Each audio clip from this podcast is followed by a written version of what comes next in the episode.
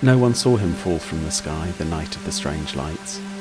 The lights themselves were only seen by the sleepless, the drunk, the late shift workers raising gritty eyes from their screens for a moment's break. And they caused only a flurry of filler in the local news and a brief effusion of conspiracy theories gibbering to themselves in the digital dark. But he lay undiscovered for days, weeks, embedded in the soft ground by the shattering impact of his fall in the heart of the wood in a bare and clodded field on the edge of town.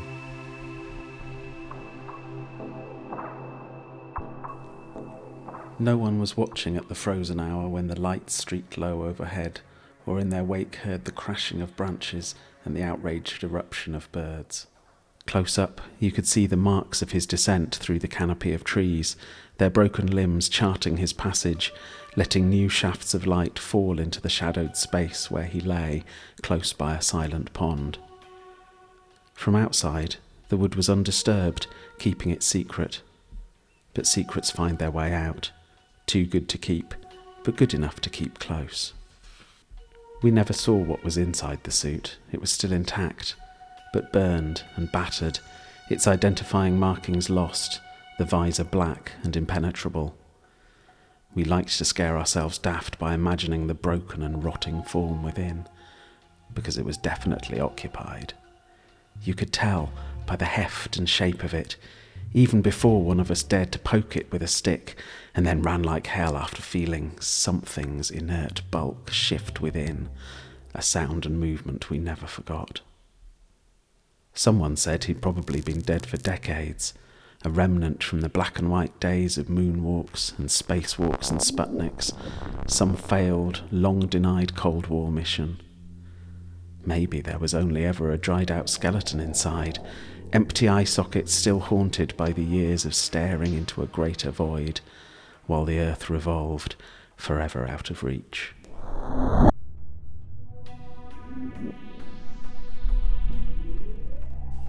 No one was quite sure who found it first. Somehow, each of us knew the kind of person we should confide in. We weren't all friends, came from all over town, had little else in common, yet somehow we knew to keep it secret from everyone else. Looking back, it, it was as though it could see something in each of us that we couldn't. But soon, a few of us were coming down regularly, we would cling to the grassy path at the margin of the field, scouring the horizons for any sign of the farmer, or any bigger, older, harder kids, before half running, half hobbling across the cold, sucking, trainer ruining clods to the wood, to the gap in the barbed wire fencing, and the path to the stagnant central pond.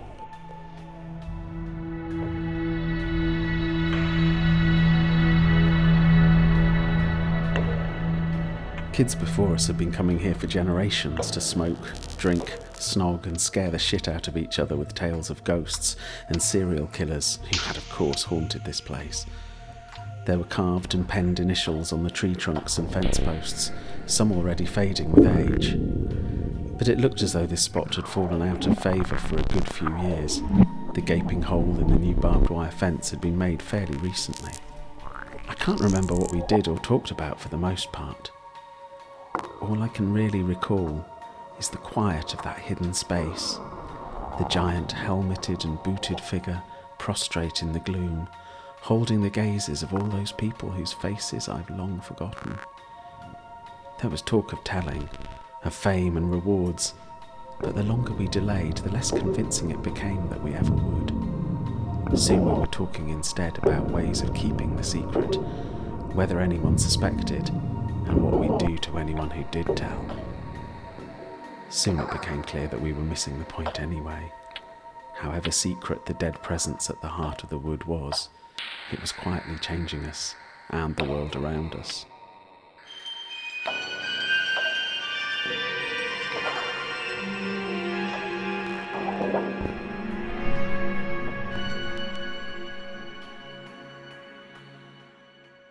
Gradually, Moss began to grow in the joints of the suit and cover the visor, the earth beginning to reclaim the astronaut. And at night our dreams became filled, first with the image of that inscrutable faceplate, but then the blackness behind it drew us in.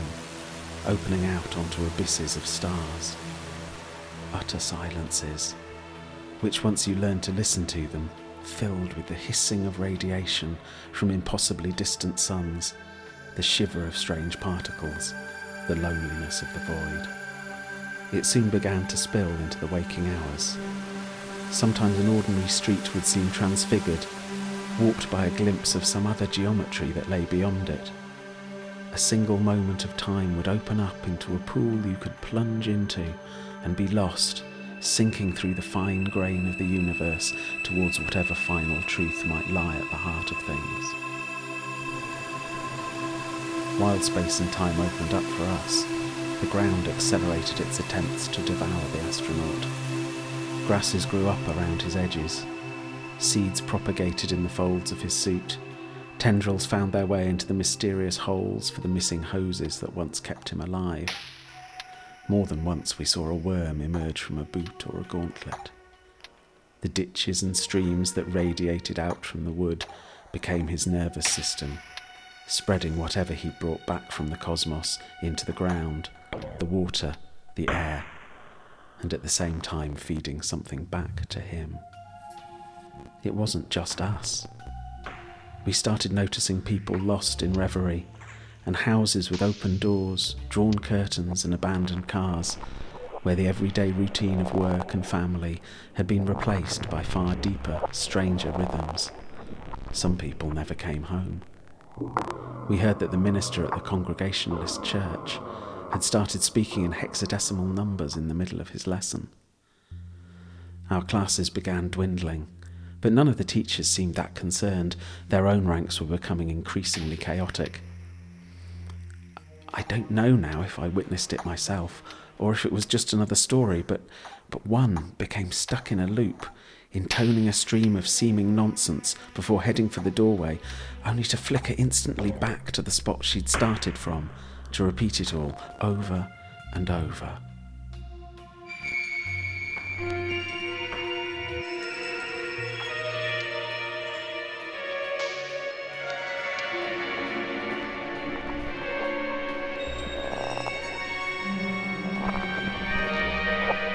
We noticed the planes gradually stopped their regular groaning overhead, diverting their flight paths away almost unconsciously from the airspace above our town.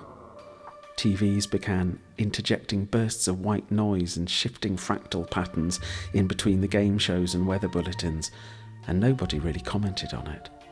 Our dreams became darker, our visits to the wood uneasy. We began to share a dream where we saw the astronaut not lying prostrate and dead, but standing upright and waiting for us with silent command. We only saw him in silhouette, a figure cut from utter blackness. In these new dreams, there was something profoundly wrong about that shape, that form. It seemed an absence, not a presence, a hole punched through reality. Every time we visited the wood now, we knew that one day we would find him standing there for real, ready to issue some unimaginable instruction.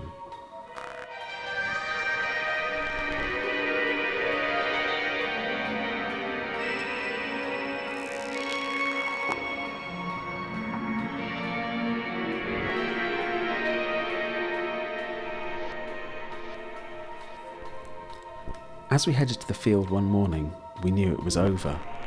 Something had changed. A passenger jet droned overhead. As we crossed the clods, we saw figures moving between the trees bigger, older, harder kids. We heard a motorbike engine and a burst of laughter as we skulked on the periphery of bushes and barbed wire, shut out from our no longer secret kingdom.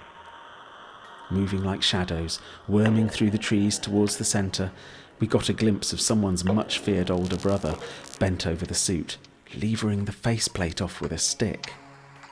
A girl was calling out to him, half egging him on, half horrified. A twig broke. We scattered in all directions before anyone saw us, working our way back to our separate homes by our separate routes, dodging any imaginable pursuit through the town's hidden tracks and alleys.